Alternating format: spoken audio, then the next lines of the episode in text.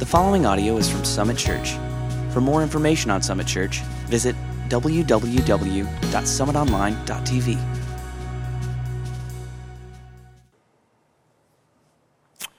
We thank you so much for joining us today. Uh, we're just going to keep plugging through the Gospel of Luke, but I do want to kind of throw out a disclaimer before we get going. I'm going to use the word ministry a lot today. I'm going to talk about the preparations specifically that Jesus is going to have for his disciples before he leaves. He, he will be leaving their presence here in a few hours to go to the Garden of Gethsemane to pray. He will be crucified the next day. He will ascend, obviously, and conquer death. But literally, these are the last few hours and moments that Jesus has with his crew, and he needs to give them some final marching orders to prepare them for the ministry that they have. And before you just check out completely and go, well, I don't do ministry, Todd. I, am not, I don't work with you uh, in a church. That's, that's not my thing. I don't know how this applies.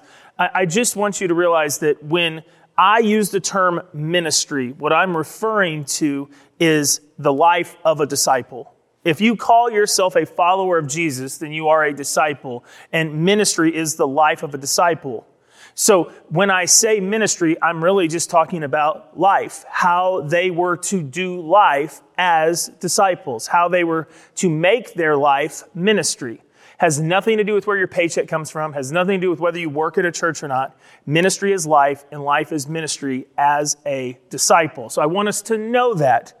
And I want us to also realize that these are some of the final words of Jesus, so we should probably take note. We're going to read Luke chapter 22, 31 through 38, but we're going to actually start at the end, read that chunk first, and then come back to the beginning. I'm sorry that's a little confusing, but we're going to start with Luke 22, verse 35. Okay? And these are Jesus' final words, his instructions on how to be ready for ministry to his disciples. He said in verse 35, Jesus asked them, When I sent you without a purse, bag, or sandals, did you lack anything? Nothing, they answered. Now, obviously, we're jumping right into the middle of a conversation here. So, what is Jesus referring to? He's referring to about a year earlier when he sent the 12 disciples out to preach to the Jewish people to tell them the kingdom of God is near. He's talking about that sending of them it was a short term mission trip, but he sent them out and he's saying, When I sent you without a purse, without money, when I sent you without a bag, extra, extra supplies, when I sent you, or even sandals, did you lack anything? No, no, no, no. We, we were good. We had everything we needed. And so, since Jesus is referring to this, I think it's worthwhile to go back and at least read it. It's recorded in Matthew chapter 10, verse 1. Jesus called his 12 disciples to him and gave them authority to drive out impure spirits and to heal every disease and sickness. Now, that is a great way to win favor with a community that you're coming into to preach to them. Walk in, cast out impure spirits, heal sickness and disease. That's a great, great tool in your ministry bag jumping to verse 5, Matthew 10, 5 through 10. These 12 Jesus sent out with the following instructions Do not go among the Gentiles or enter any town of the Samaritans. Go rather to the lost sheep of Israel. Go just to God's people. As you go, proclaim this message The kingdom of heaven has come near. Heal the sick, raise the dead, cleanse those who have leprosy, drive out demons. I mean, that's a tall order. That's a tall list, but he's given them the authority and the power to do that. Freely you have received, freely you give. Freely you have received the message of the kingdom of God, give it freely to those who will listen. Verse 9 Do not get any gold or silver or copper to take with you in your belts or your purses, no bags for the journey or extra shirt or sandals or a staff, for the worker is worth his keep. You are going to be dependent upon the favor of God and the kindness of people. This is a short term mission trip. Go out, take nothing with you. The Lord will provide. That's how they were sent out. Jesus reminds them of that. Were you lacking anything? No, no, Lord, nothing. We, we had everything we needed. Jesus is now going to change things a whole lot. Okay, so going back into the upper room, Jesus' final words, Luke chapter 22, 36 through 38, here's what he says. He said to them, But now, for this next mission I'm going to send you on, but now, if you have a purse, take it. If you have a bag, take it also. If you don't have a sword, sell your cloak and buy one. We'll get back to the sword stuff here in a moment. It is written, and he was numbered with the transgressors. That's Isaiah 53, verse 12. So Jesus is quoting an Old Testament passage written about him a thousand years earlier. And I tell you that this must be fulfilled in me. I am going to be called a sinner, a traitor, a criminal. I'm going to be called that here in the next few hours when they crucify me. That's being a, that's a fulfillment of a prophecy. Yes, what is written about me is reaching its fulfillment. Verse 38, the disciples said, See, Lord, here are two swords. That's enough, he replied. That'll, that'll be good. So as Jesus is giving these marching orders. This time it's different. This mission's going to take the rest of your life. Go ahead and get the supplies you're going to need. You're going to need a purse. You're going to need some money, okay? Ministry is going to cost you money. Life costs money. You're going to need some of that. If you don't have any, you're going to have to find some. If you have a bag with your extra things, a change of clothes, toiletries, that type of stuff, you're going to want to take that with you. Throw in a few extra pairs of shoes as well. You're going to want to have those with you. This is going to be a endeavor. So be ready for it. If you have a cloak, you're not going to need that. That was a nice outer garment. You're going to need to be simple in this. Ministry is meant to be simple. You're going to need to keep it simple. If you have a cloak, go ahead and sell that. You're probably going to want to get a sword. Now, as Jesus was speaking, the disciples obviously looked around the room and they're like, hey, Jesus, we've got two swords. We're, we're, we're doing good, right? I, we, clearly, you want us to arm up. Now, why? What is going on with the sword here? I think it's very important for us to try to understand this. For the disciples, they got so excited about the sword because that's completely contrary to how Jesus has ever done ministry. And so I think what they're thinking is, oh, we're going to battle. What, what we thought was maybe going to happen, we're, we're going we're to go fisticuffs with the Romans. All right, if we're going to need a sword to do the ministry, let, we got two already. We can go sell some cloaks. We can, we can get some more. But they completely missed it. They completely missed it. Because here in just a few hours, Peter, one of the two people that had a sword in the room, he's going to pull his out when a small army comes to Jesus. It's recorded in John chapter 18, verses 10 and 11. Then Simon Peter, who had a sword, drew it and struck the high priest's servant, cutting off his right ear. The servant's name was Malchus. Verse 11 Jesus commanded Peter, Put your sword away. Shall I not drink the cup the Father has given me? This is not time to battle. This is not time to pull out your sword. This is time for me to suffer and die. I, am going to do this. I'm going to do this for the sins of the world. Put away your sword. So if the swords weren't for battling, then why did Jesus make a big deal out of having a sword? Because I think he was wanting his disciples to realize they were about to lead the biggest rebellion in the history of man. They were about to flip the script on all the kingdoms of the world. Now, they were going to go, as we saw last week, as servants, as the least of these. They were going to go humbly to love and to serve. That, that was their purpose. So, why the sword? I think it was symbolic. You're an army, and you're going into battle. That battle, it, it's going to cost some of you your lives. I want you to be ready for it. You're not supposed to go slay people with your sword. That's not what Jesus wanted them to do. But he wanted them to see what was happening. These were new marching orders. Soldiers, you're going into battle, battling for an invisible kingdom, as Jesus himself said the kingdom of God. But you are the righteous. You are the ones called to go. So I need you to go. Now, they were conquerors, but they didn't conquer with a sword. They conquered with truth, with the gospel, with love. Some have said that Jesus was referring to the sword of the Spirit, okay, which we read in Ephesians is the Bible, the truth, possibly even the Holy Spirit. If that's what he was referring to, they missed it. So I don't really think that's what he was referring to. I think he was being pretty literal with a figurative meaning, but they would absolutely need the Bible. They would need the Holy Spirit. They would need truth. Um, they, they would need all that, and so do we. But just looking at this first section, when preparing for ministry, as a disciple, ministry is life, remember, you're going to need some money. It costs to live. And I think that's just saying, I, have heard people go, I'm, I'm selling it all, and I'm just going to live every day for Jesus. Uh, my, my whole life is going to be devoted to Him. That's a wonderful sentiment, but something that Jesus Himself didn't ever really ask us to do. You, you need to be able to feed yourself, you need to not become a burden on others. To do life and ministry, it will cost. And so you need to find a way to secure some kind of money. It can't become your idol, it can't become your number one drive or your passion, and you dang sure don't do ministry to get rich. But you will need resources. You'll need some possessions. It's okay to have those, to have a change of clothes, some toiletries, necessities for, for life on the road, life doing ministry. You're going to need those things, but you're not going to need extra stuff like a cloak. You, you, just, you just need to be a warrior. You need to go battle.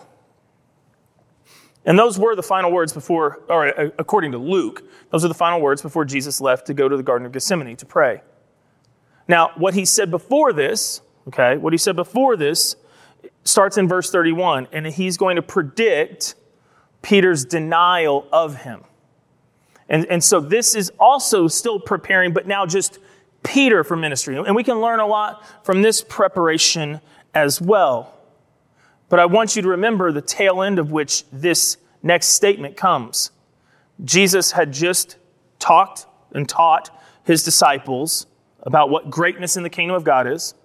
It's like the one who's the youngest. It's like the least of these. It's the servant of all. He's just taught that. But then at the end of that, if you remember from last week, he said, and now there's a betrayer at this table.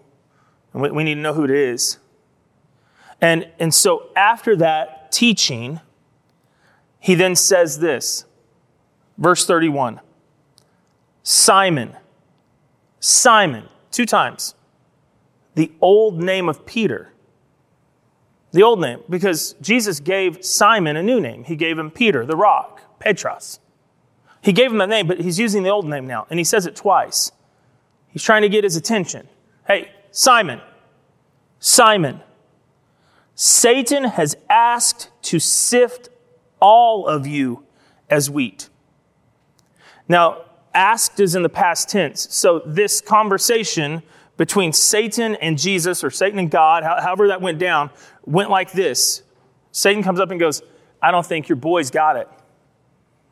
I think they're all going to fall flat on their face. I think they're all going to fail. I don't think they have the moxie. I don't think they have what it takes. So I would like to weigh them. I would like to measure them. I'd like to test them and see if maybe they've got it. And so what Jesus is saying now is, Hey, Simon, hey, Simon, there's a test coming. There's a test coming that's been ordained by God, and Satan's going to administer it. And it's going to absolutely destroy you.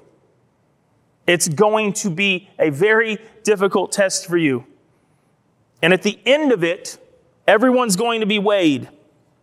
Now, Peter is obviously at this moment wondering, why is this happening now? Do I, do I not have enough going on? But Peter needs to hear these words of Jesus. They're very important words for his ministry preparation. Because right now, Peter is a little too big in his britches. And he needs to be knocked down a peg to have the humble servant nature that it takes to be the leader of the church. We see Judas and Peter being mentioned one right after the other. Judas the betrayer, and Peter, the one who's about to get weighed and tested by Satan. And honestly, both will fail. They'll fail the test. Judas will go and disown Jesus for 30 pieces of silver and hand them over to the authorities.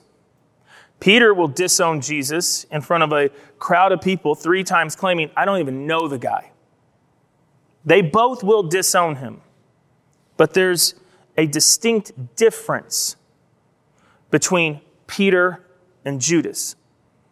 And it's the same thing that separates all of us today who fall short of the glory of God. All of us broken sinners, that's, that's all of us.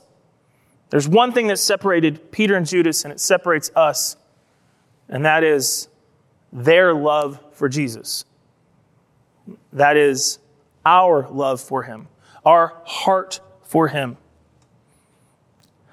Satan will push Peter right to the edge with God's permission, but he will not be destroyed like Judas was.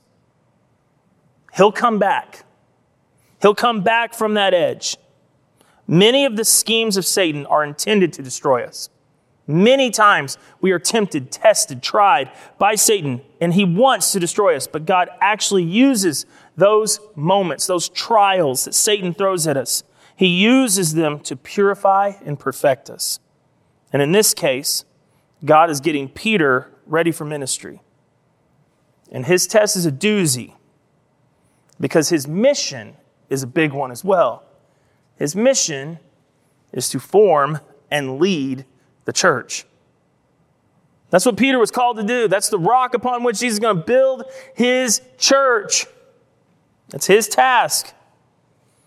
Now, Jesus does have some encouraging words after crushing Peter and letting him know he ain't going to make it. Luke chapter 22, verse 32. But I've prayed for you, Simon. I've prayed for you that your faith may not fail.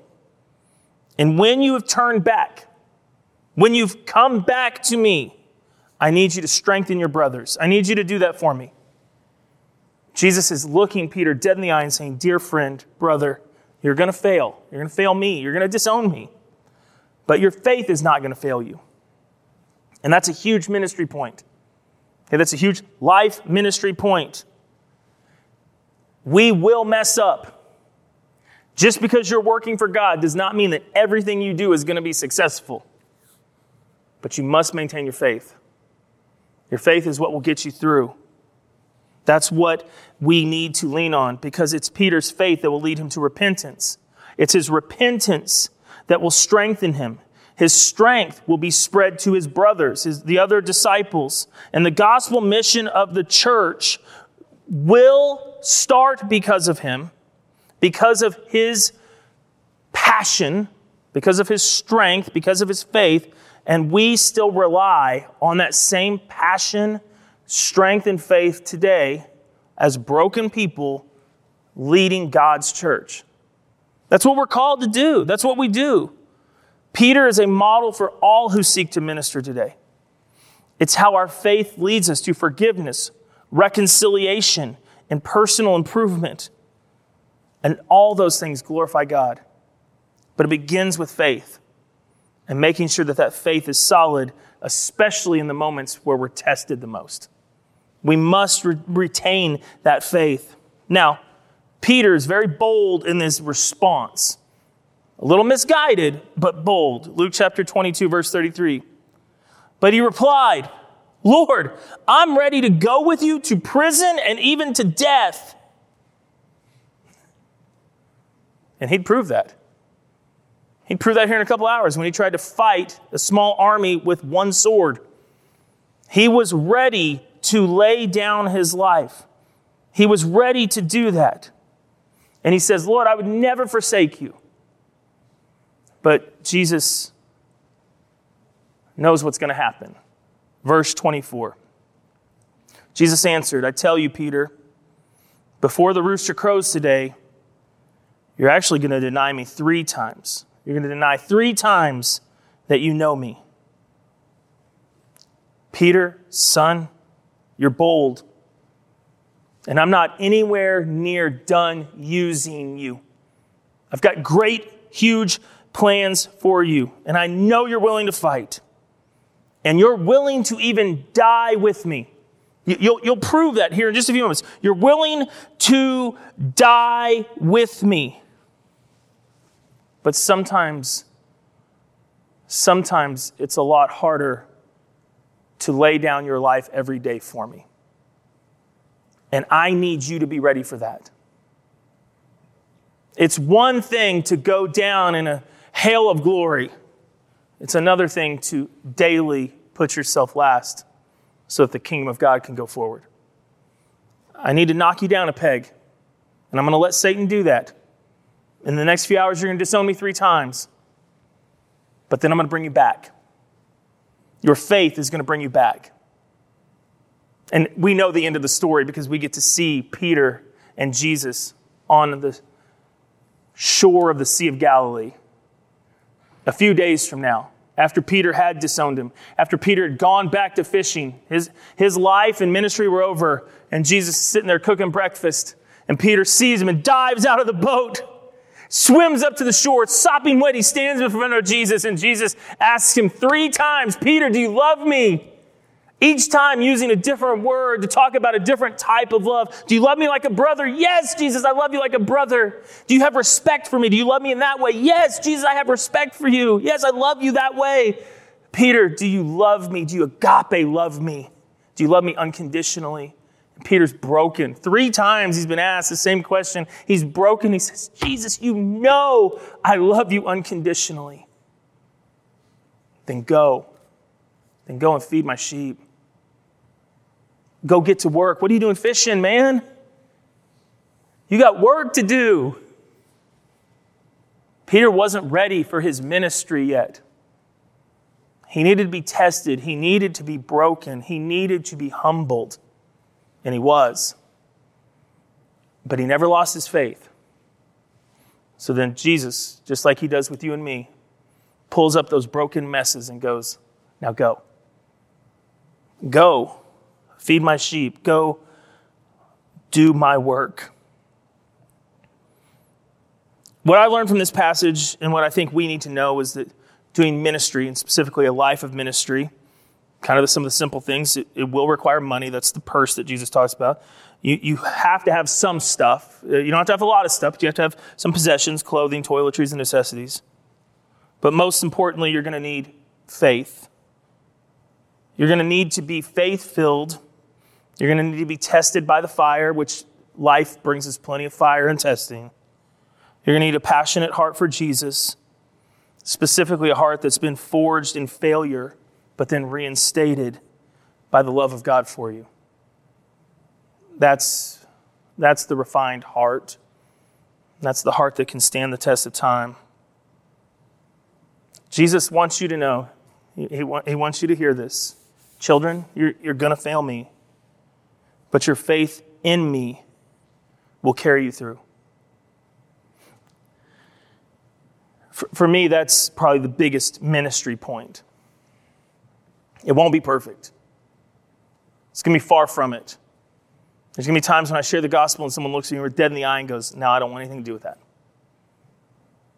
There's going to be times where I have grand schemes for the church and ideas and things, and I believe that it's got to absolutely be from the Lord. And and it doesn't materialize, it doesn't make.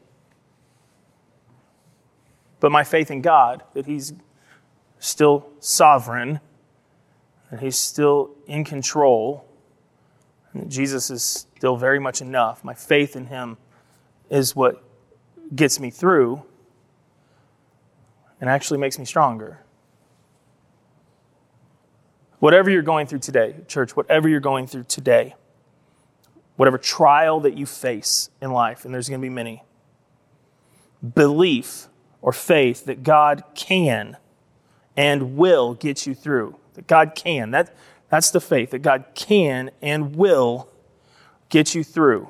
Will get you through your life, will allow your ministry to be fruitful. The belief that following Jesus is the greatest thing you can ever do and choose to do, but yet never promised to be easy. Your faith in Him will get you through. God can, God will, and God does. And I pray today that as you look at your life, and if you're a follower of Jesus, then your life is your ministry. I pray today that you will trust and believe that God can, that Jesus will use you to grow his kingdom and glorify his name. I pray that you'll do that because that's what we've all been saved to do, is to glorify him. And if you've never placed your faith in Jesus and experienced that gift of salvation, then I pray you do that today. But whatever it is, I want you to know that God can. And God will. And your faith in that, in that sentiment, in that truth, will get you through. Father, help us to see just how mighty and powerful and loving you are. Help us to let our lives be a ministry unto you. Let our words, let our deeds, let our jobs, let our families, Lord, eh, whatever it, it is, what life is to us, may it be a means by which we make much of you, we glorify you, we serve you and love you, for you are worthy of all those things. Thank you for the life and the life eternal that you've given us. May we use that life to glorify you. It's in your name we pray. Amen.